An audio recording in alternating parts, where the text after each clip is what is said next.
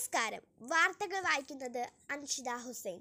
സംസ്ഥാനത്ത് ഇന്ന് പന്ത്രണ്ടായിരത്തി എഴുപത്തി എട്ട് പേർക്ക് കോവിഡ് സ്ഥിരീകരിച്ചു. പതിനൊന്നായിരത്തി നാനൂറ്റി അറുപത്തൊമ്പത് പേർക്ക് രോഗമുക്തി. ടെസ്റ്റ് പോസിറ്റിവിറ്റി നിരക്ക് പത്ത് പോയിന്റ് മൂന്ന് ഏഴ് ശതമാനം. രാജ്യത്ത് ഇന്ന് നൂറ്റി മുപ്പത്തി ആറ് കോവിഡ് മരണം കൂടി. എഴുപത്തേഴ് ആരോഗ്യ പ്രവർത്തകർക്ക് കോവിഡ് സ്ഥിരീകരിച്ചു. ആലപ്പുഴ ജില്ലയിൽ ഇന്ന് എഴുന്നൂറ്റി അറുപത്തി ആറ് പേർക്ക് കോവിഡ്. ഡെൽറ്റ പ്ലസ് ആദ്യ മരണം ജമ്മു കശ്മീരിൽ. കഥാകൃത്ത് ടി പത്മനാഭന് കോവിഡ് സ്ഥിരീകരിച്ചു. മൂന്നാം തരംഗത്തിന്റെ ആശങ്ക നിലനിൽക്കുന്നു. പുതിയ പോലീസ് മേധാവി.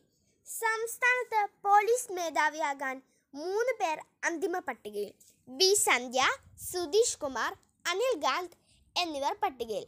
ഡി ജി പി റാങ്കുള്ളത് സന്ധ്യയ്ക്കും സുധീഷ് കുമാറിനും. ഇന്ന് സംസ്ഥാന വ്യാപകമായി ഡോക്ടർമാരുടെ സമരം. ജമ്മു കാശ്മീരിൽ തെരഞ്ഞെടുപ്പ് നടത്തുമെന്ന് പ്രധാനമന്ത്രി. പ്ലസ് വൺ പ്ലസ് ടു പരീക്ഷ നടത്തുന്നത് നടത്തുന്ന കാര്യത്തിൽ കേരളത്തെ വിമർശിച്ച് കോടതി.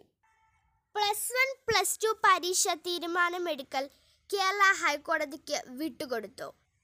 പന്ത്രണ്ടാം ക്ലാസ് പരീക്ഷ ജൂലൈ മുപ്പത്തൊന്നിനകം പ്രസിദ്ധീകരിക്കുമെന്ന് സുപ്രീം കോടതി. പരാതി പറയാൻ വിളിച്ച യുവതിയോട് മോശമായി പെരുമാറിയെന്ന് ആരോപണം. ഖേദം പ്രകടിപ്പിച്ച് വനിതാ കമ്മീഷൻ. ഐഷ സുൽത്താനെ മൂന്ന് ദിവസത്തെ ചോദ്യം ചെയ്യലിനു ശേഷം വിട്ടയച്ചു. കടലുണ്ടിപ്പുഴയിൽ ഒഴുക്കിൽപ്പെട്ട് മൂന്ന് പെൺകുട്ടികൾ മരിച്ചു. ആദിവാസി മേഖലയിൽ ഡിജിറ്റൽ പഠനം ഉറപ്പാക്കാൻ സമിതി. പെട്രോൾ വില ഇന്ന് നൂറ് കവിഞ്ഞു. മരണക്കുരുക്കാകുന്ന വിവാഹങ്ങൾ പൊട്ടിച്ചെറിയുന്ന താലിച്ചരടുകൾ. വിസ്മയ കൊലക്കേസ്.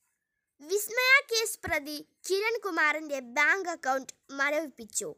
സ്ത്രീധന പീഡനം. ഇന്ന് പോലീസിന് ലഭിച്ചത് മുന്നൂറ്റി അമ്പത് സ്ത്രീധന പീഡന പരാതികൾ. ഈ വാർത്തകൾ ഇവിടെ അവസാനിക്കുന്നു. നന്ദി നമസ്കാരം.